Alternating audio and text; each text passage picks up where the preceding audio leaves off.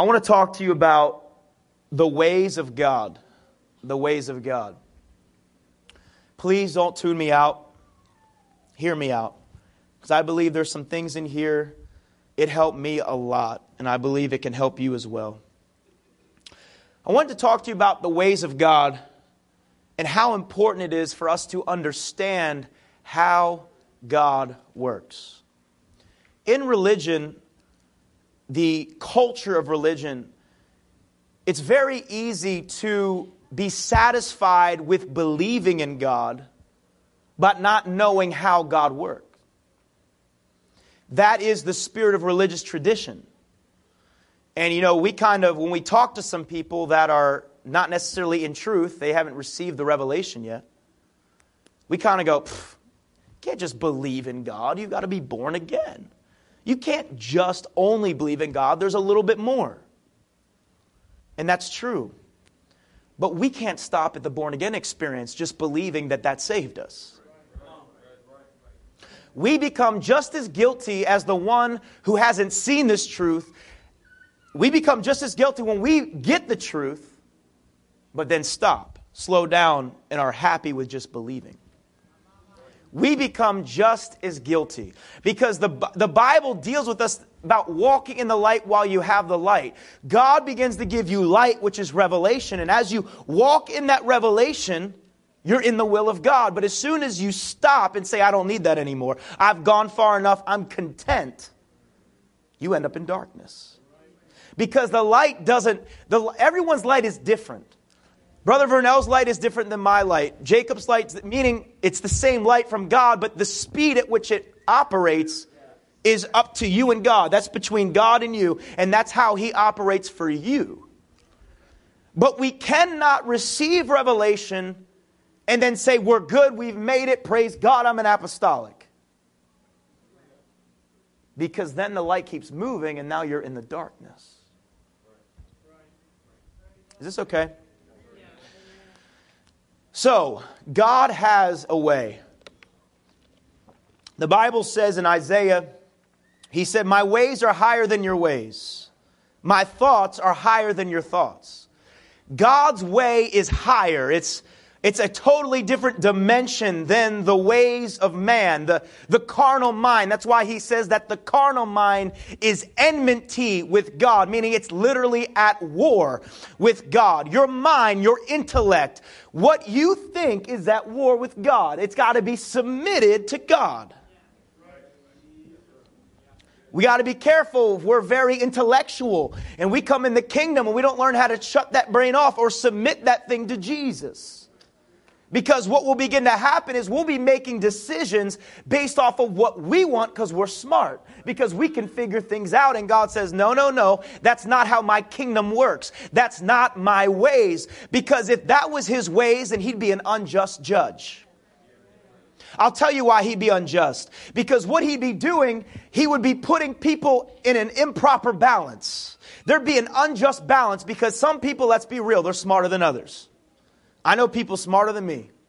I know people dumber than me. No, I'm kidding. God would not be just if He used your intellect as a measurement to hear and walk with Him. I said, God, thank you, Yolanda. Someone's awake in the house. Praise the Lord. God would not be just. I feel the Holy Ghost. If your mind, your intellect was the way that He determined how you walk with Him. It wouldn't be fair just because of the IQ levels that some have versus others. It wouldn't be fair because of where some people are brought up versus others. But that's not how God operates. That's why God says that He is expecting you to submit your will to Him. And that every single person, the thing that will get you to where you need to go is hunger, desire, and faith, which we all have. We all have desire and we all have hunger. It just depends where you're putting it. So God is just because He uses your hunger to determine where you're going to go. Does this make sense? So That's not his ways. We can't just sit there and calculate and figure him out. We've got to submit this mind. We've got to submit this flesh and submit our emotions to God. And when we submit it, we'll begin to hear his voice and he will direct and lead us through peace, through impressions, through his still small voice. That's got to be submitted to God. The amazing thing is when somebody does have an extreme IQ or high intellect, God can use that very powerfully. You look at Moses and you look at Paul. They, had, they, they were very intelligent. Moses was brought up in the Pharaoh's house. Paul was brought up in, with the, the, the chiefest of Pharisees, and he sat at one of the greatest teachers' feet. So they were intelligent, but they had to submit that to God. And if they did not submit that to God, they would not have been used to the level they were used. The ways of God. You can go to the next slide. I don't know if you can read it. It's probably too small for some of you. I apologize. Psalms 143, verse 8 says this Cause me to hear thy loving kindness in the morning. Cause me to hear your love in the morning. For in thee do I trust. Cause me to know the way wherein I should walk. For I lift up my soul unto thee. David said, Cause me to hear your love when I wake up. Cause me to hear your voice. Cause me to hear and feel and sense your presence. And also, cause me to know the way in which I'm supposed to walk. If you look it up in the scriptures, you will find there are so many references to the way, his ways, walk in his ways. It's all throughout the scripture. And I pulled a few out just to show you. It says in Psalms chapter 119, 1 and 3, it says, Blessed are the undefiled in the way who walk in the law of the Lord, to walk in the law of the Lord. They also do no iniquity. Going back to submitting your intellect, submitting your will. They don't do their will. Iniquity is your desire and your will. They submit that to God and walk in his ways. So, what he's saying is, you can't even walk in the ways of God while you're walking in your own ways. You've got to submit your iniquity, submit your will, your desires, and then you'll find his path. That's why the Bible says there is a way, there is a way that seems right unto a man, but the end thereof is death. There is a way. There's a way we're supposed to walk with God, and there's a way we can choose to walk in our humanity and in our flesh. Oh well, brother Mike, I don't, I don't party like I used to. Brother Mike, I don't, you know, I don't go look at that stuff I used to look at. I don't talk to the people I used to. It doesn't matter because even in the church, we can start to go in the ways of carnality, even as a blood bought, Holy Ghost filled individual. Because there is a way that seems right unto a man. It doesn't say an evil man, it says a man. There's a way that seems right to me, and I want to go my way. God says you can go your way, but you're not going to be on my way, on my highway. Because you can't have both. They're going two opposite directions. I'm going to tell you right now, it's not like Route 50 where you got that service road and you got 50. Well, I'm just going to get on this little service road, go get, get some McDonald's, do my thing for a little bit, but me and Jesus are still going somewhere. Uh-uh. You go, you're going 50 east when Jesus is going 50 west. Opposite directions. That's why the carnal mind cannot please God. Romans 8. Psalms 128 1 says, Blessed is everyone that feareth the Lord. That's in awe of him, that's submitted to him, that walketh in his ways. Blessed is the man that fears him and walks in his ways. My hope and prayer tonight is that you would seek his way after this service, that you would seek after him in his face and listen and find the way that he goes so you can go with him. Hmm. You can go to the next slide, Brother John. I want to talk to you about, well, this is what I'm going to be talking about. You go to the next slide. I want to talk to you about the ways of God and what God's attracted to. What is God attracted to? What is it that draws me to God in the operation of God? More than anything, this is what draws you to God. The scripture says in Psalm 24, 3 through 4, it says, Who may ascend unto the hill of the Lord, or who may stand in his holy place? He who has clean hands and a pure heart, who's not lifted up his soul unto an idol, nor sworn deceitfully. He said, if you want to ascend into the hill of the Lord, you want to go his way, you got to have clean hands and a pure heart. You got to have a right spirit, a right motive. God is attracted to that. It, God longs for somebody that is pure. Going back to God being just.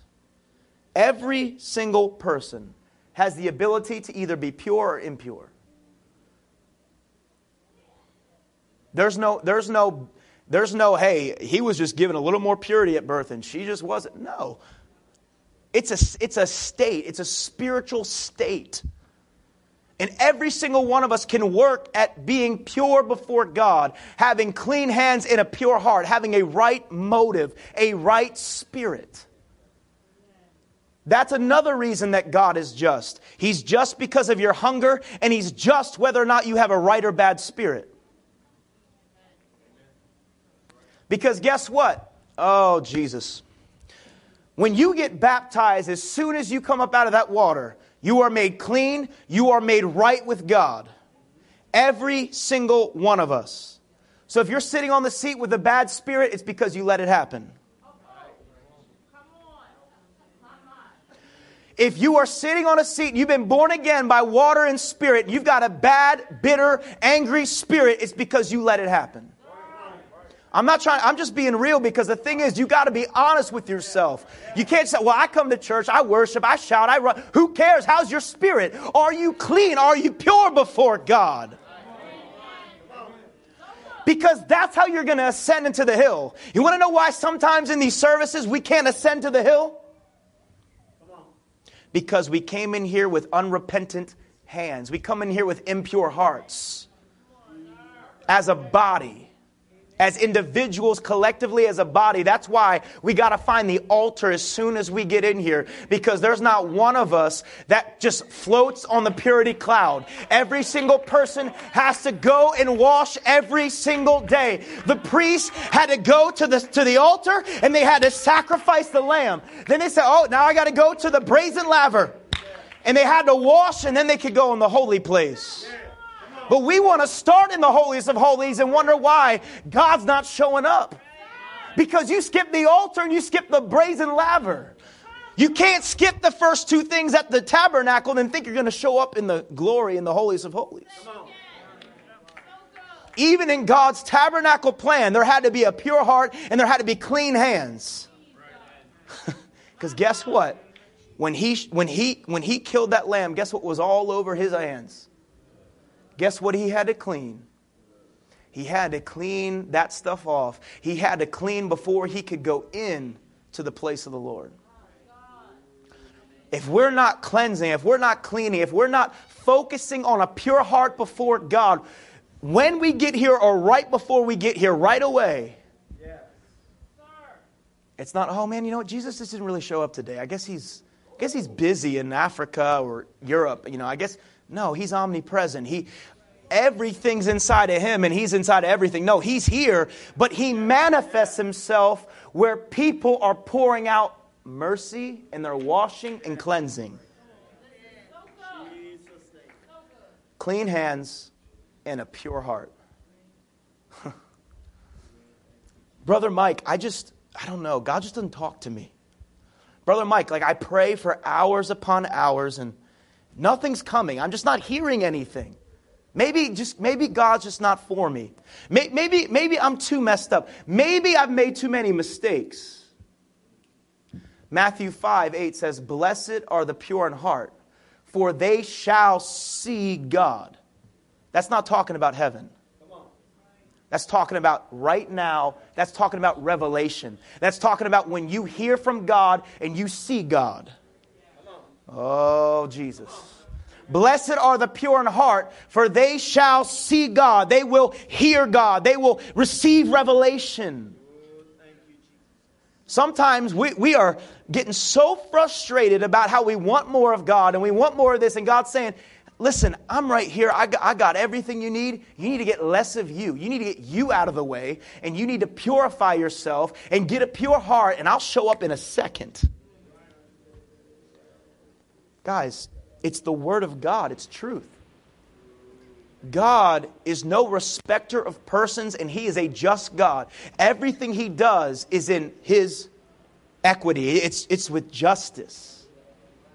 And His justice is anyone can be pure and anyone can be impure. Your choice. That means anyone can see God, and you can choose not to see God. What is purity? What I'm not I think sometimes when we hear this especially in our culture with pornography being such an issue, we think it's all about that. It's not. It's about your motive. What's your motive? What motivates you? Is your motive pure? Do you do things so that you can get recognition? Do you do things so that people will pat you on the back? Do you do Purity is about motivation. What motivates you. And I can guarantee you right now, you're going to get a bad spirit at some point. yeah. Yeah. Many points. But the problem is not getting a bad spirit, the problem is keeping a bad spirit. Keeping an impure spirit. We can choose to be pure or we can choose to let the stuff fester in our spirits to the point where it starts to bleed out. The pure in heart shall see God. If you're struggling with revelation, if you're struggling with hearing his voice, then you need to go and check, do inventory of your spirit and say, Am I offended? Am I angry? Am I doing things for my own benefit? We've got to be pure. And it's the priest had, listen, if the priest had a process, without the Holy Ghost. And God set this up as symbolism of what we're supposed to be part of. There's a, there's a process that we need to go through daily getting clean. Amen. The Lord is drawn to purity. He's drawn to purity. Next slide. The Lord is drawn to purity, but I want to talk to you about we've established that we've got to be pure before the Lord and we've got to submit our hearts to Him and surrender our carnal mind and intellectual ways. I want to talk to you about something. In the book of Ecclesiastes, it says that two is better than one and a threefold cord is not easily broken. The number three in the Hebrew means completeness. There's something very significant about the number three. No, there's not three gods, there's not a trinity, but there are three modes of operation, but he's still one. His name is Jesus. But he revealed his plan and purpose through those three different modes of operation of himself doing that. Releasing himself into the earth through Father and through Son and through the Holy Ghost. Amen. Doesn't mean that there's a trinity. No, he's one. The number three is very important and critical in Scripture. But when it comes to God, one stands above everything. One means I'm undeniably one. There's nothing else beside me, none before me. Amen. Glad we established that. A disciple's threefold cord. I want to talk to you about this because we've talked about purity. We've talked about getting our mind out of the way. Now let's talk about something that's not so easy to hear, but it's truth. The scripture says in Matthew 16 24, says this Then Jesus said to his disciples, if anyone desires to come after me, let him deny himself, take up his cross, and follow me.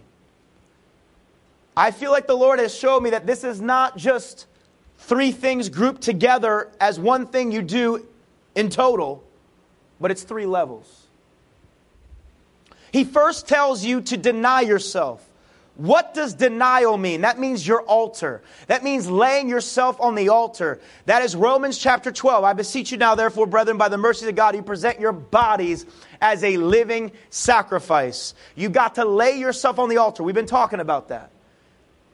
That is denial. I'm denying my will. I'm denying my desires. I'm denying what, I'm, what I want to be doing. But then he goes a step farther. And I can prove this versus Old Testament versus New Testament in a second. He says, Take up your cross. When he says, Take up your cross, he says, What is he talking about? He's talking about afflictions, he's talking about trials, he's talking about tests tribulations, offenses, and hurts produced by people. You can't put yourself on a cross. You got to have other people put you on a cross. A cross means what's been done to you. You've been afflicted by people, you've been afflicted by circumstances. That's your cross. Holy Ghost. So, what he's telling us is that you've got to deny yourself, you've got to take up your cross, and you got to follow me. Now, watch this. In the Old Testament, you don't see anything about crosses, really. Nothing. It was all about, because in the Old Testament, the only thing you could really get by with was an altar. But you see, the altar was, was only the start of the covenant, it was only half of the covenant. But he said, if you want to go to the next dimension, there's going to be a cross. And that's when the new covenant comes in. That's where living by the Spirit. We, we are kind of okay with altars as people of God. We'll fast, we'll pray, we'll even deny ourselves to a degree. Oh boy, but you bring up a cross, somebody afflicting you, what are they doing? They, oh, if they do that, I know it's true. Some of you don't like it, but it's true. We don't like, I don't like a cross, but I know what it does. It brings life. I don't necessarily like to be afflicted, but I do understand that there's a principle about being afflicted. The scripture says in Matthew chapter 7, I believe it's verse 14, I think, it says, Enter ye at the straight gate, for broad is the way, and or uh, it says, uh, broad is the way leads to destruction, but it says, straight is the gate, narrow is the path that lead to life. I can't remember which word it is here. Um, I think it's narrow. Thank you. Straight is talking about something small, something narrow. So why would he say, because straight is the gate and narrow, why would he say narrow is the gate, narrow is the way? That's not necessary. Because he didn't say that. It was a fairly poor translation. The word narrow in the Greek literally means crushed as grapes. Afflicted. So let's read that again. I know some of you about to plug your ears because you don't want to hear it. It's still in the book. Straight is the gate, or narrow is the gate, and crushed as grapes is the way. You want to know God's ways? It's going to be crushing. You want to know God's ways? It's going to be you're going to be broken. You want to know God's ways? It's going to hurt. But he says, even though you're crushed, it leads to life. And you see the principle in Jesus Christ. He was bruised for our transgressions. He was crushed for our iniquities, but he rose again and he brought life. Oh, I want to be like Jesus, Brother Mike. I want to walk like Jesus. Take up your cross of affliction, tribulation, and tests to be like Jesus because it leads to life. Whose life? Your life and many other lives. You see, this is the thing. The same people that afflicted Jesus, the same people who crushed him, were the same people he saved. The same people that put the thorns in his head and put the, I'm telling you, they're the same people. In fact, the two were mocking him. They, the Bible says both thieves were mocking. But one saw his response on the place of affliction, the cross.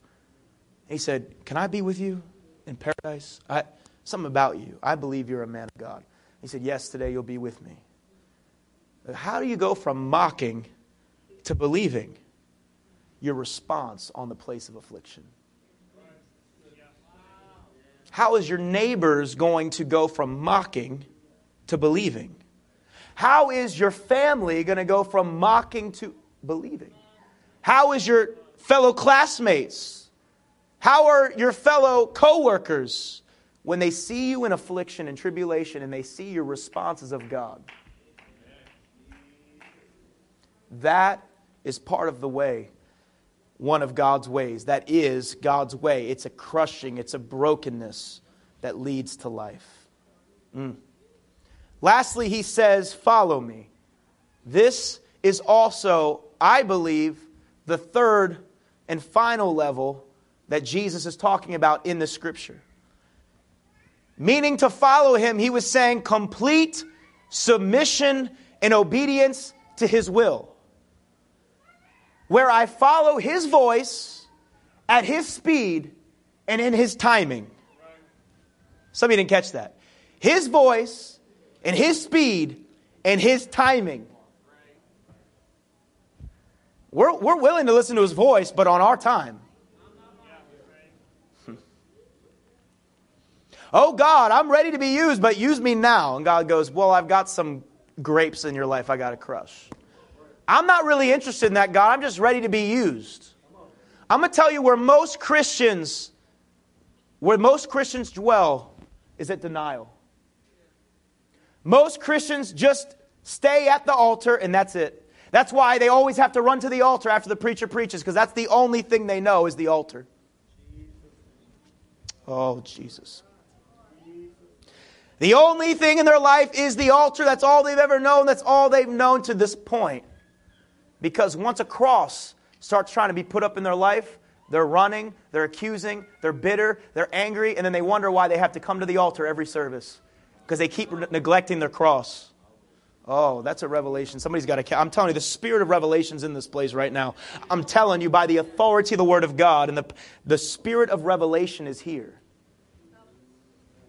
If you're frustrated with always feeling like, man, everybody's always watching, I'm always running to the altar, start enduring your cross outside of the church building.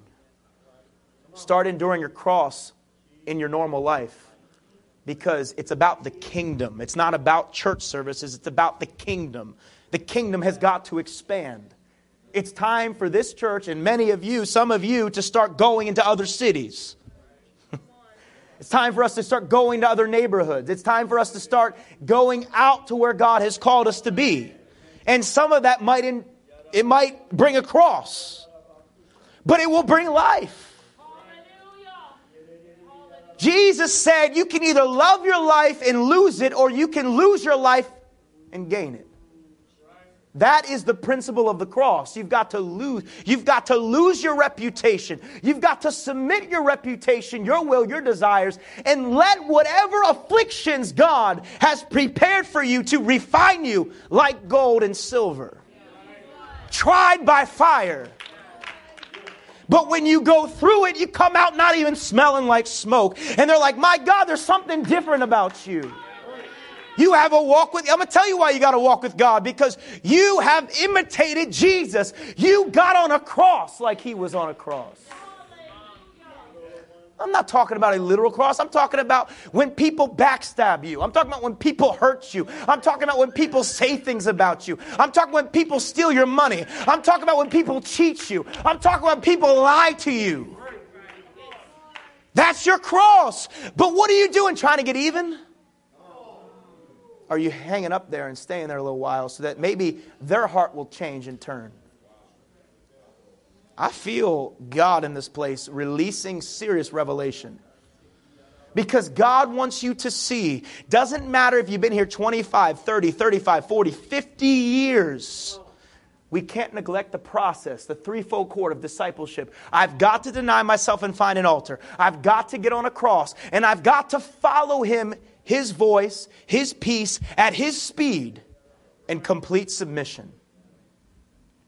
And not until I do that will I be able to experience the abundant life that He's offering. Abundant life, you want to know where abundant life comes from? It comes from right there. But most Christians never experience abundant life because they only stay in the denial stage. They never go to a cross. And if they get to a cross, rarely do they even get to follow me. Because you got most people here, you got some people here, and you got hardly nobody over here. Because that takes full, complete submission to the voice of God. God, I'm a vessel. What do you want to do today? Oh, I want to go here. God says, no, go here. Okay, I'll go here. God, I want to do this. He says, no, I want you to do this. Okay, that is following Him. My yoke is easy and my burden is light. Take my yoke upon you and learn of me. Here's the revelation you can't truly learn of God until you take His yoke. You can't even know the voice of God and walk with God until you put that yoke on at His speed and whatever He wants you to go through, whatever He wants you to do.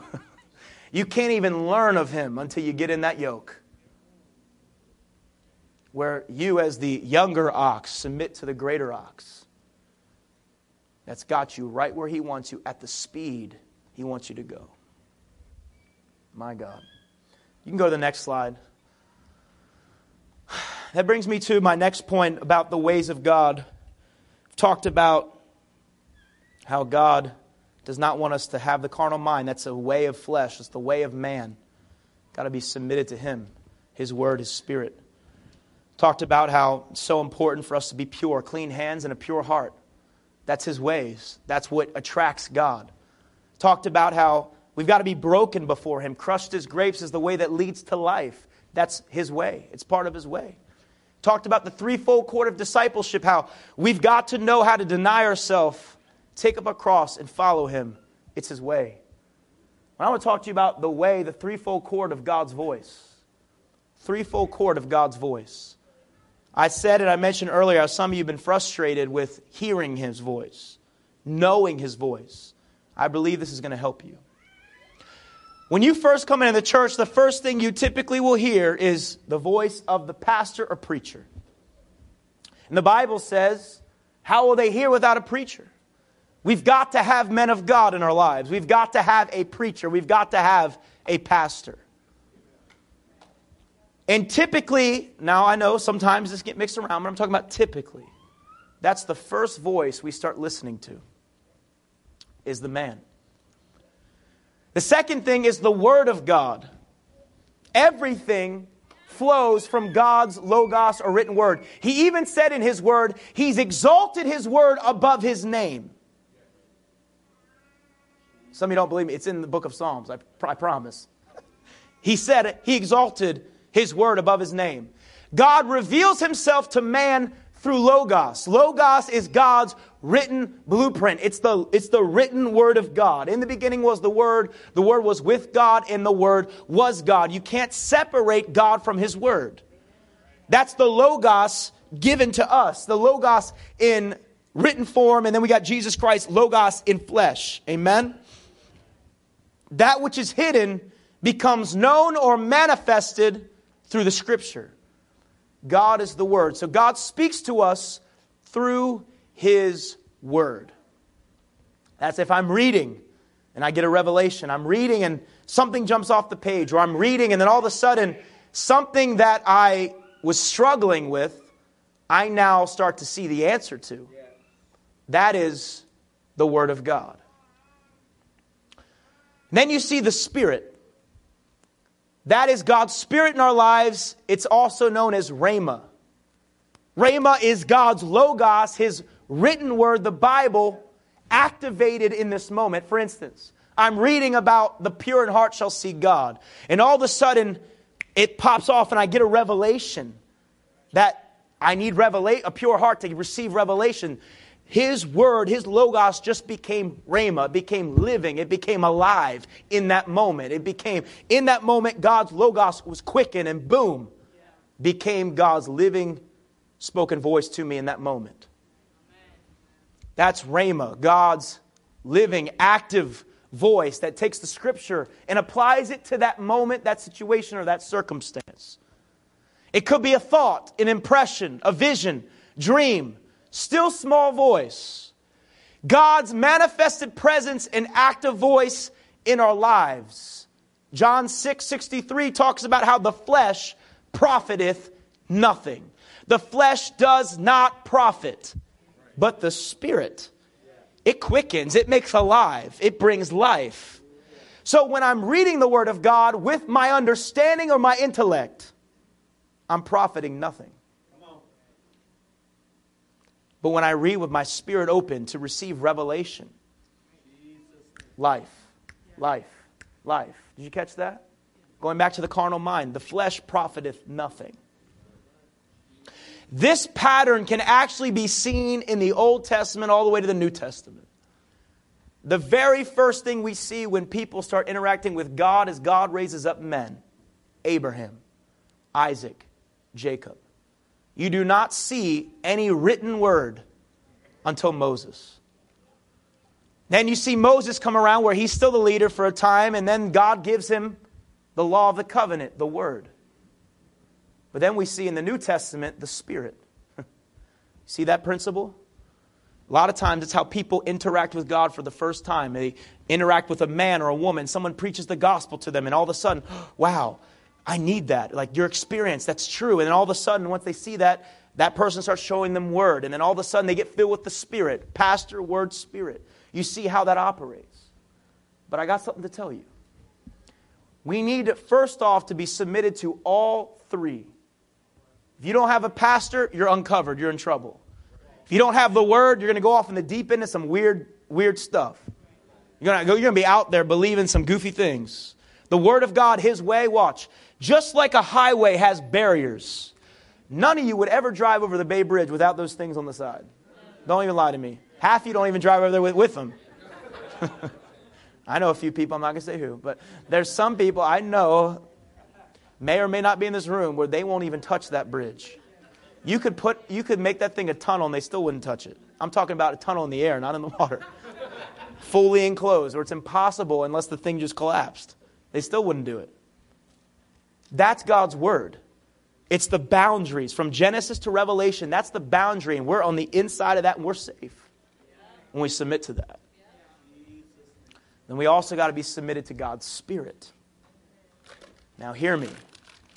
This is where the people of God lack the most.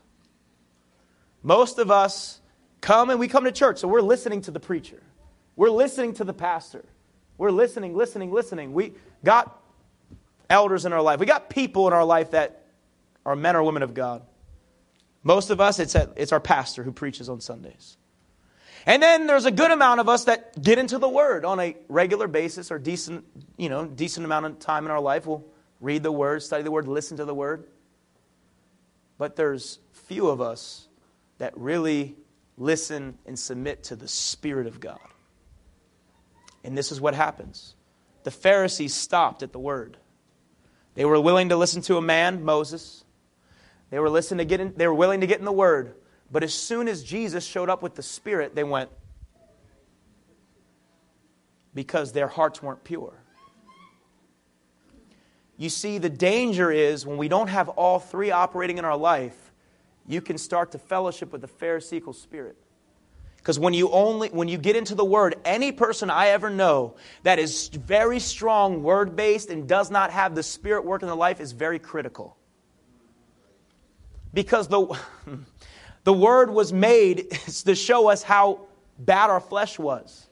The Old Testament, the whole point of the scripture, the whole entire point of the Old Testament was to show us how bad we were. to show us we needed Jesus. That's what it was about. You know, it was like, yeah, you know, it, it's what it said. He's like, you guys, I literally am telling you this is the consequence, and you literally can't control yourself. Look at your flesh, out of control. But then you get to the New Testament, and his spirit shows us how great he is. So here's the revelation. When you're only caught up in this, and you don't transition to this and this together, you're going to only see how bad people are. You're going to just see how wicked flesh is. Oh, this, I'm telling you. You're only going to see, you're not going to see through the lens of God's grace and empowerment. You're only going to see through the eyes of judgment.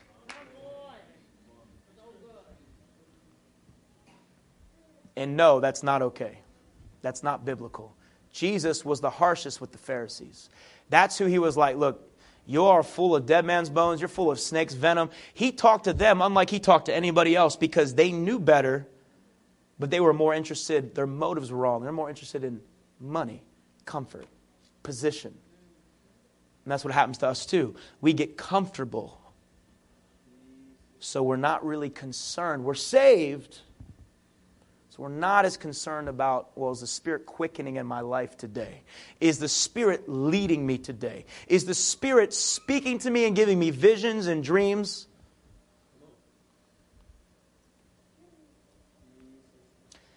It's very important for us to make the Spirit a major part of our focus in our life, or we'll become critical, we'll become judgmental, we'll become cynical And you want to know why some people might come in here that are brand new and they, they walk out, they're like, those people are just, no, you, we're pretty good. We do a pretty good job with guests and stuff, for sure. But that right there could kill fruit. Not just in here, but in your own life. If people pick up that you're critical, that you're judgmental, that you act more superior, because that's what the word does without the spirit. Thank you, Lon. It's all right. Can always count on you. We are supposed to graduate. We're supposed to graduate to a place where we're led of the Spirit. The Bible says you're not even a son of God if you're not led of the Spirit. They who are the sons of God are led of the Spirit. And the way that it the way it contrasts a son is with a servant. A servant only knows the law.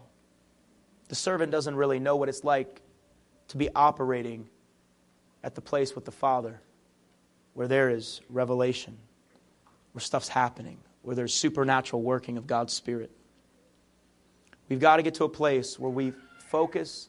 And how do we do it? I talked about it. Purify our hearts, clean our hands, submit our flesh and our intellect to God.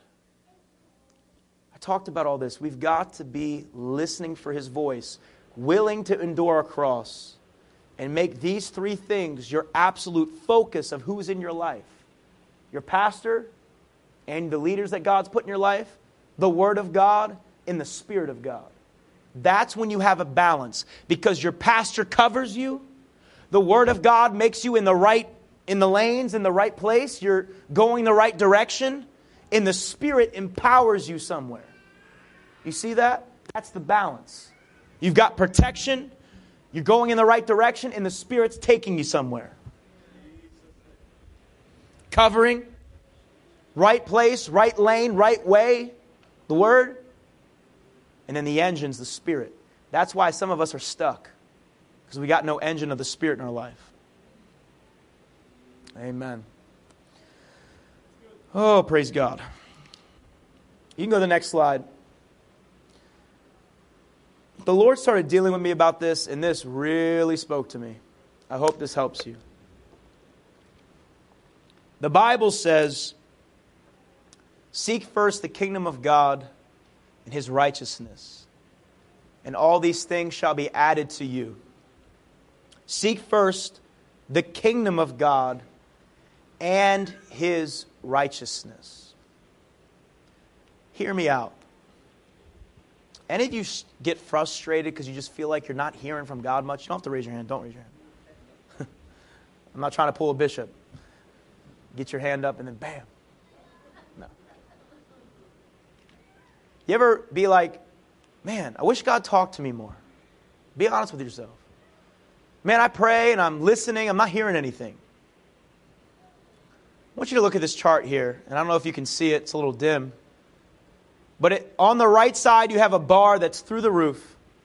And it says, What does God talk to us about? On the right, it says, The amount God speaks to us about His Word and His kingdom. Whew, through the roof. That's what God loves to talk to us about. But then you go to the small bar, that's the amount that God speaks to us about our needs. it's true. I know from experience because I'll be asking God all these questions, and He's just like, talked about His kingdom. He's like, because that's what He's about. If you're going to walk in His ways, you got to know how He works. I got so frustrated one day because I was just like, God, I want revelation. I want to. I, I, want, I, want your, I want to see more in your word. I, I, I want more of you, God. He spoke to me very nicely, just a still small voice. Basically said, If you'd open the book and read it, I'd give you some revelation. And I'm like, Man, that's an idea. because I, I would, he was basically saying, You put the time in, you're going to hear from me. But you sit around talking, acting like you want it, but you don't open the book and read it and study it. I can't talk to you much. You see, the thing is that God's Word, the Bible, is His self revelation to us. If you're going to follow somebody, you're going to walk with somebody, you're going to communicate with somebody, you better know what they like. You better know how they talk. You better know where they go, how they work, how they operate. Some of you got the closest friends in the world, and you know why you're the closest friends. You spend time with them, you learn what they like, you, have done all these great things, these hobbies with them, but then it comes to God, you're like, where is he? Why doesn't he talk? What's going Look at your best friend and then start giving the same type of stuff to Jesus, and you'll start hearing him a whole lot more. But this is how. His God, this is the revelation I want to give you. God speaks to us the most through His Word.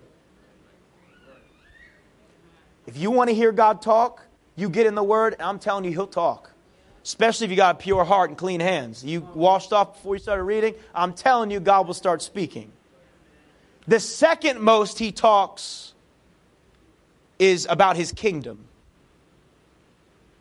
about souls, about ministry, about what He wants to do through you in your job. If you're not talking to Him about the Word and you're not talking about the kingdom, He's not talking to you hardly at all. I can guarantee that. The least He talks to us is about our needs. The least He talks to us is about our needs. But guess what? That's the most we pray about. We pray about our needs the most. We pray about his kingdom probably second most, if that. And then we get to the word probably last.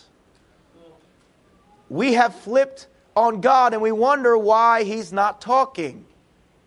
He's trying to. But you got to find his ways and the way he works. Seek the kingdom first. When you seek the kingdom first and his righteousness, when you seek the word, his righteousness, being right with God, you're in right standing with him and his kingdom, he'll, he'll talk to you all day and he'll take care of your needs. it was in the book of Haggai, chapter 2, where God was not very happy with the Israelites. He's like, You gone and made your house perfect, put in those nice marble floors. You got the roof that's looking all nice, but my house, the roof is sagging. And in my house, it's, it's literally gone to ruin. And he said, Because of that, I'm blowing on your vineyards. Because of that, I'm knocking your houses down. Whoa, whoa, whoa, whoa, whoa. What? Exactly. He said, Because you put my kingdom last, I'm putting your needs last. But when you put the kingdom first, he takes care of your needs. But we don't, we, and I understand, not all of us, but I'm, I'm trying to help the body here. The body, the body, the body.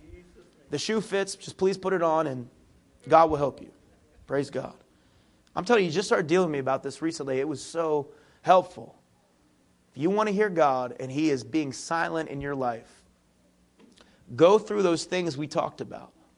And you'll start to hear the voice of God and He'll start leading you, guiding you, and you're going to be like, man, this is awesome. How does God speak to us? mostly through His Word. Secondly, about His kingdom, and very closely tied together because His Word is a lot about His kingdom. but He talks to us about us and how we can be more like Him, formed in His image. That's what His Word's about, making us like Jesus. And lastly, He talks to us the least about our needs because He said, Don't I clothe the lilies in the field? Don't I feed them? I, you're all worried about this and that. He's like, I got it covered. I'm God. Focus on my kingdom, focus on the word, and I'll take care of your needs. Let's start working on not being so consumed with our needs because it will affect your ability to hear from God and walk with God. You can go to the next slide. Start coming to a close here. Amen. Faith works by love. So we've talked a lot about all the things dealing with us in his ways. But for this last slide and this last little bit, I'm going to talk about how we have his ways operating in us to help other people. Faith works by love. For in Jesus Christ, Galatians 5 6, in Jesus Christ, neither circumcision availeth anything nor uncircumcision, but faith which worketh by love. It's telling us that faith operates by agape love. It's so important to understand that that means we have to receive love first if we're going to be an effective conduit for love to flow out of us because the same channel your heart. The same channel that love flows to is the same channel that love flows through. So, what hinders that? Your wounds.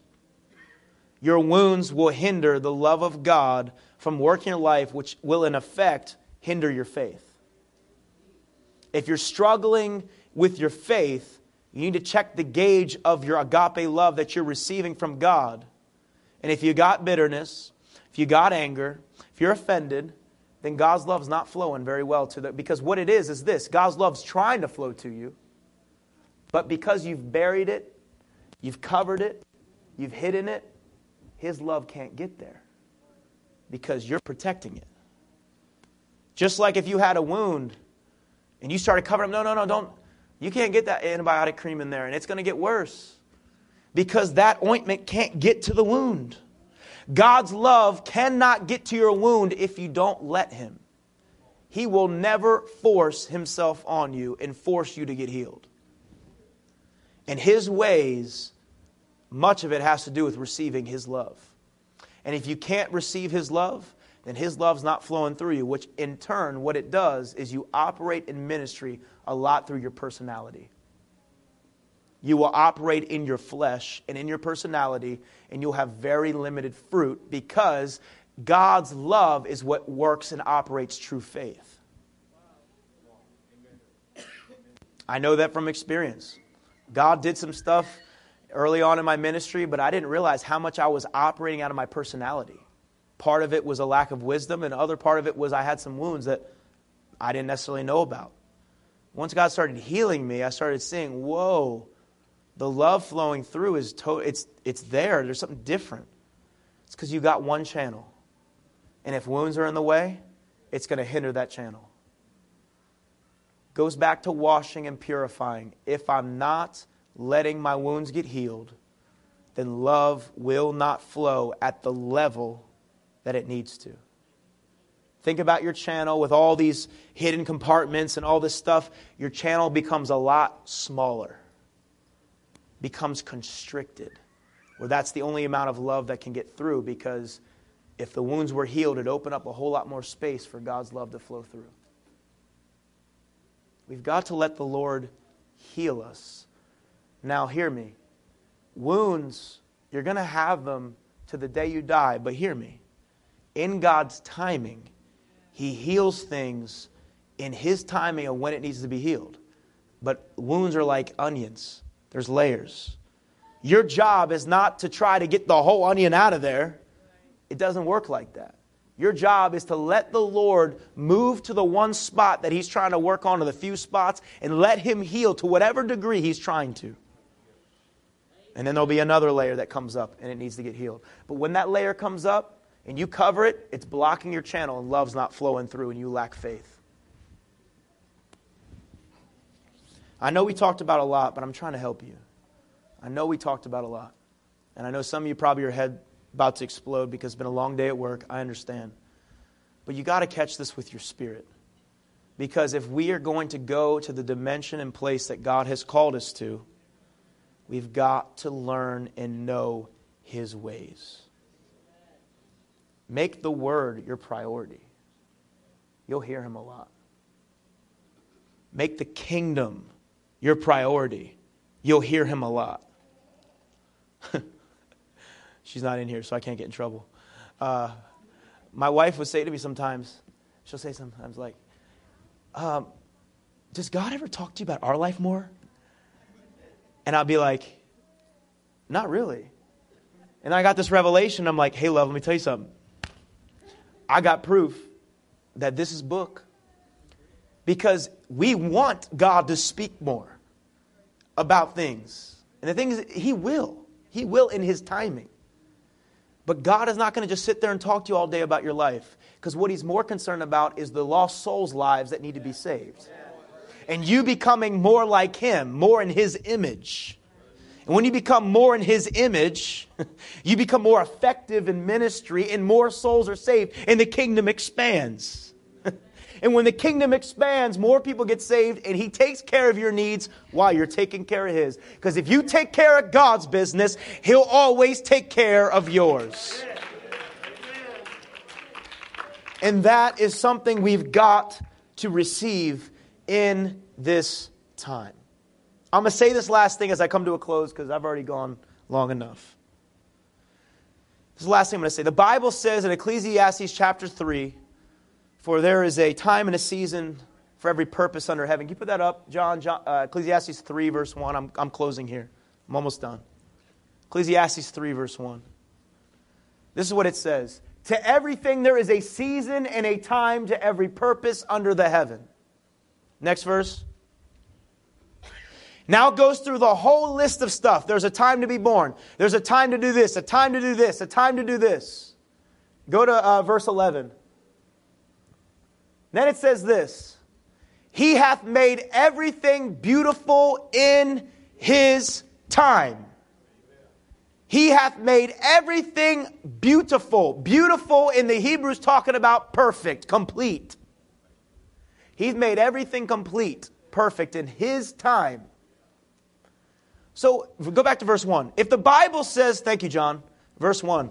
If the Bible says to everything there is a season and to every purpose under the heaven, that means every single wound, every single situation, every single circumstance, every single victory, every single loss, every single, vi- every single battle, there is a time and a season for everything. And everything has a purpose. Hear me.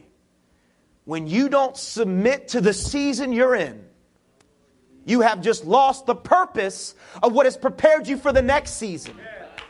When you don't submit to this purpose right now, this season, it's got the purpose inside of it to make you prepared for the next season. And when you don't submit, you become like the children of Israel that just walk in circles and you wonder why you're in the same season over and over again because you didn't submit in this season and you can't get to the next season until you pass this season. But once you pass this season, you receive a purpose and it all becomes complete and perfect in His timing. You got to hear me. This is my point here. When it comes to His ways, his ways is all about his timing. He conceals, he holds back revelation through timing. He holds back things from you because he knows you're not ready for it. He knows if he gives it to you in this season, it will destroy you. But if you could prepare in this season and submit in this season, it will make you ready for the next season. But that is one of our greatest struggles. We don't submit to God in our current season. We get frustrated we get irritated. We start talking all about the next season, what I want to do. Here's the revelation. Here's the ironic factor of all this. Ironically, by me focusing on tomorrow while I'm in today, I'm hindering tomorrow. By me focusing on the next season of what I want to happen, Joseph, by, by focusing on the next season too quickly, I'm missing out in what God's trying to prepare in me right now. If we could get our eyes off of the future and just focus, there's a time to be born, there's a time to die, there's a time to live, there's a time to, to pluck, there's a time to break down, there's a time to break. You want to know how you walk in wisdom? This is how you walk in wisdom. The way you walk in wisdom is you submit to every single season that God has you in. And if you submit to it, you're going to receive the purpose for that season, the revelation, the understanding, and that's going to prepare you for the next season where now it becomes complete and beautiful, and that thing becomes beautiful in its time. That's how you walk in wisdom. You submit to every season God has put you in. Deny yourself, take up your cross, and follow Him. If you're going to let all of Jesus has for you its perfect work, then you need the denial, you need the cross, and you need to follow Him. It's worth it. It brings life to you into many, many souls. I've already told you God's going to use you to save a lot of people. I've told you that. You already brought another person last Sunday. That is not even scratching the surface of all the souls that God's going to use you to bring into the kingdom. You submit to the season God has you in and reach for those people in the current season, God's going to blow the top off. He will. Can we lift our hands?